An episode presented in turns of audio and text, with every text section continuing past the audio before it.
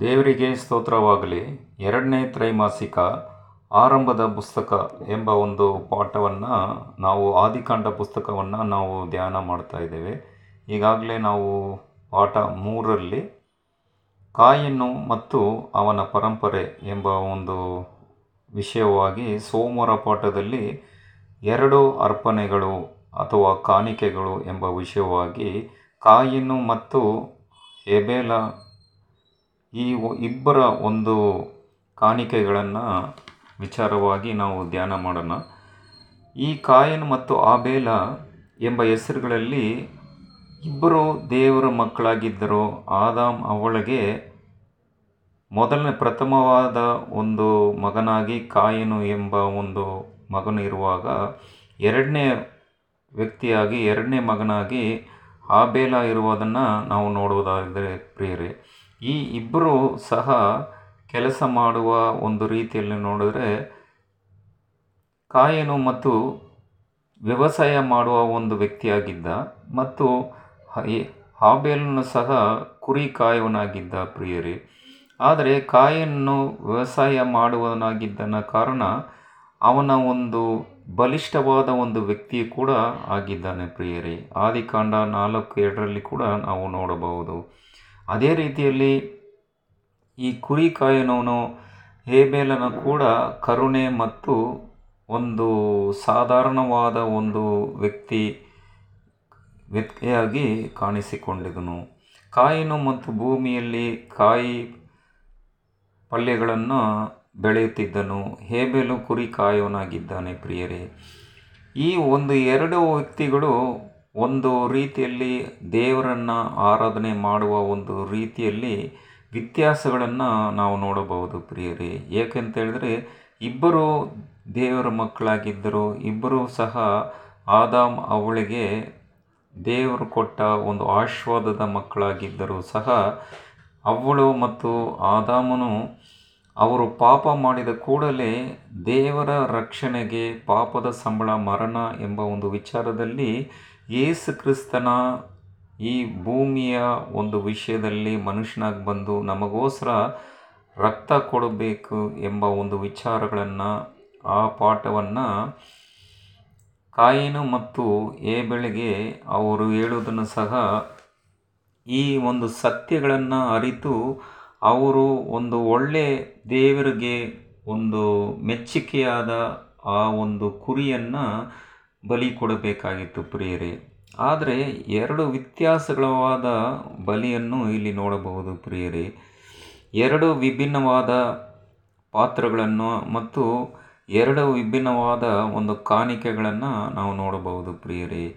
Coin ತಾನು ಭೂಮಿಯಲ್ಲಿ ಬೆಳೆದ ಹುಟ್ಟು, ಹುಟ್ಟುವಳಿಯನ್ನು ಮತ್ತು ಸ್ವಾಧೀನ ಮಾಡಿಕೊಳ್ಳುವುದಕ್ಕೆ ಕ್ಕೆ ಕೆಲಸ ಮಾಡುತ್ತಿದ್ದನು ಆ, ಅದೇ ರೀತಿಯಲ್ಲಿ ಸಹ ಅದರಲ್ಲಿ ಬಂದ ಒಂದು ಹಣ್ಣು ತರಕಾರಿಗಳನ್ನು ಅವನು ದೇವರ ಒಂದು ಬಲಿಯಾಗಿ, ದೇವರ ಒಂದು ಯಜ್ಞವೇದಿಯಲ್ಲಿ ಈ ತನ್ ಹಣ್ಣು ತರಕಾರಿಗಳನ್ನು ಕೊಡುವುದರ ಮೂಲಕ ದೇವರನ್ನು ಮಹಿಮೆ ಪಡಿಸಿದನು ಪ್ರಿಯರಿ. ಆದರೆ ಏಬೇಲನು ಕಾಣಿಕೆಯನ್ನು ಯಾವ ರೀತಿಯಲ್ಲಿ ಕೊಟ್ಟನು ಅಂತ ಹೇಳಿದ್ರೆ ಒಂದು ಚೊಚ್ಚಲವಾದ ಕುರಿಯನ್ನು ಸರ್ವಾಂಗ ಹೋಮವಾಗಿ ಮಾಡಿದನು ಎಂಬ ಒಂದು ವಿಚಾರವನ್ನು ಕೂಡ ನಾವು ಇಲ್ಲಿ ನೋಡಬಹುದು ಪ್ರಿಯರೇ. ಆದರೆ ಇಲ್ಲಿ ಆದಿಕಾಂಡ ನಾಲ್ಕರಿಂದ ಒಂದರಿಂದ ಐದನೇ ವಚನ ಮತ್ತು ಹನ್ನೊಂದು ಮತ್ತು ನಾಲ್ಕನೇ ವಚನವನ್ನು ಎಬ್ರಿಯುನಲ್ಲಿ ಓದುವುದಾದರೆ, ಇಲ್ಲಿ ದೇವರು ಏಬೆಲನ ಕಾಣಿಕೆಯನ್ನು ಮೆಚ್ಚಿಸಿ ಒಂದು ಸಂತೋಷ ಪಟ್ಟನು ಎಂಬ ಒಂದು ವಾಕ್ಯ ನೋಡಬಹುದು ಪ್ರಿಯರೇ. ಆದರೆ ಕಾಯನ್ನ ಆಬೇಲನ್ನು ದೇವರ ಒಂದು ಸ್ವೀಕಾರ ಮಾಡದೆ ಹೋದ ಕೂಡಲೇ ಅವನಿಗೆ ಆ ದೇವರ ಮೇಲೇನೂ ಕೋಪವನ್ನು ಉಂಟು ಮಾಡಿತು ಎಂಬ ಒಂದು ವಿಚಾರವನ್ನು ಕೂಡ ನಾವು ನೋಡಬಹುದು ಪ್ರಿಯರೇ. ಯಾಕೆ ಈ ವ್ಯತ್ಯಾಸಗಳು ಅಂತ ನಾವು ನೋಡುವುದಾದರೆ, ಏಬೇಲ ಒಂದು ಕುರಿಯನ್ನು, ಚೊಚ್ಚಲ ಕುರಿಯನ್ನು ಸರ್ವಾಂಗ ಹೋಮವಾಗಿ ಬಲಿಯಾಗಿ ಕೊಟ್ಟನು ಎಂಬ ನೋಡುವಾಗ ದೇವರು ಆ ಒಂದು ಬಲಿಯನ್ನು ಸ್ವೀಕಾರ ಮಾಡಿದನು. ಆದರೆ ಕಾಯಿನ ಒಂದು ಬಲಿಯನ್ನು ಸ್ವೀಕಾರ ಮಾಡದೆ ಕಾರಣ ಏನಂತ ಹೇಳಿದ್ರೆ ಆ ಕಾಯಿನು ಹಣ್ಣು ತರಕಾರಿಗಳನ್ನು ಬಲ್, ಆ ಶ್ರೇಷ್ಠವಾದ ಚೊಚ್ಚಲವಾದ ಒಂದು ಫಲವನ್ನು ಕೊಡುವುದರ ಮೂಲಕ ಆ ನಂಬಿಕೆಯನ್ನು ವ್ಯಕ್ತಪಡಿಸುತ್ತದೆ ಪ್ರಿಯರೇ. ಯಾಕಂತ ಹೇಳಿದ್ರೆ ಇಬ್ರಿನಲ್ಲಿ ನಾವು ಓದುವುದಾದರೆ ರಕ್ತಧಾರಿಯಲ್ಲದೆ ಪಾಪ ಪರಿಹಾರವಿಲ್ಲ ಎಂಬ ಒಂದು ವಿಷಯವನ್ನು ಕೂಡ ಪೌಲನು ಬರೆಯುವುದನ್ನು ಸಹ ನೋಡಬಹುದು ಪ್ರಿಯರೇ.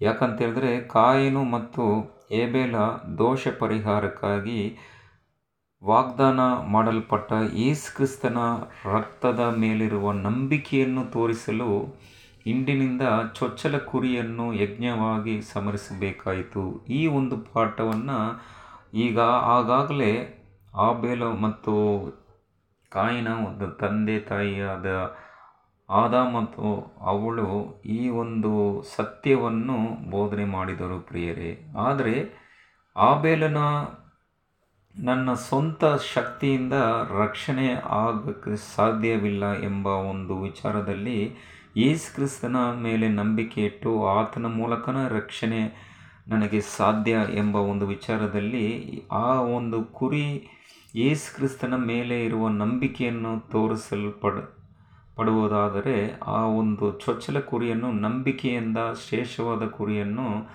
ಕೊಟ್ಟನು ಎಂಬ ಒಂದು ಹೆಬ್ರಿಯ ಪತ್ರಿಕೆಯಲ್ಲೂ ಕೂಡ ಪೌಲನು ಬರೆದಿದ್ದಾನೆ ಪ್ರಿಯರೇ. ಆದರೆ ಇಲ್ಲಿ ಕಾಯಿನ ಒಂದು ಹಣ್ಣು ತರಕಾರಿಗಳನ್ನು ಕೊಡೋದ್ರ ಮೂಲಕ ತನ್ನ ಸ್ವಂತ ಶಕ್ತಿಯಿಂದ ನಾನು ನಿತ್ಯ ಜೀವ ಪಡೆಯಬಹುದು ಮತ್ತು ಸ್ವಂತ ಕ್ರಿಯೆಗಳಿಂದ ರಕ್ಷಣೆಯನ್ನು ಹೊಂದಲು ಮಾಡುವ ಒಂದು ಪ್ರಯತ್ನಕ್ಕೆ ಕಾಯನ್ನು ಮಾಡಿದ ಒಂದು ಕಾರಣ ಕ್ರಿಯೆಗಳನ್ನು ನಾವು ನೋಡಬಹುದು ಪ್ರಿಯರೇ. ಕಾಯನ್ನು ಮತ್ತು ಆಬೇಲನು ಅರ್ಪಿಸಿದ ಕಾಣಿಕೆಗಳಿಗೆ ಈ ಒಂದು ವ್ಯತ್ಯಾಸಗಳನ್ನು ನಾವು ಈಗಾಗಲೇ ನಾವು ನೋಡಿದ್ದೇವೆ ಪ್ರಿಯರೇ.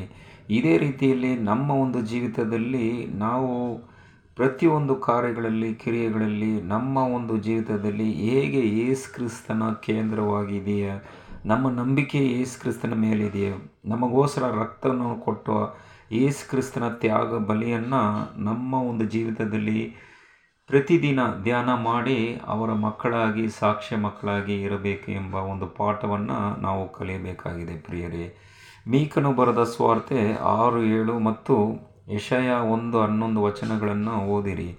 ಈ ವಚನಗಳಲ್ಲಿರುವ ತತ್ವವನ್ನು ತೆಗೆದುಕೊಂಡು ನಮ್ಮ ಜೀವಿತಕ್ಕೂ ಆರಾಧನೆಗಳಿಗೂ ಹೇಗೆ ಅನ್, ಅನ್ವಯ ಮಾಡಿಕೊಳ್ಳಬಹುದು ಎಂಬ ವಿಚಾರವನ್ನು ನಾವು ಧ್ಯಾನ ಮಾಡೋಣ. ಇನ್ನು ಹೆಚ್ಚಿನ ಕಾರ್ಯಗಳನ್ನು ಮುಂಬರುವ ಪಾಠಗಳಲ್ಲಿ ನಾವು ಓದಬಹುದು. ದೇವರು ನಿಮ್ಮನ್ನು ಅಧಿಕವಾಗಿ ಆಶೀರ್ವಾದ ಮಾಡಲಿ. ಆಮೇನ್.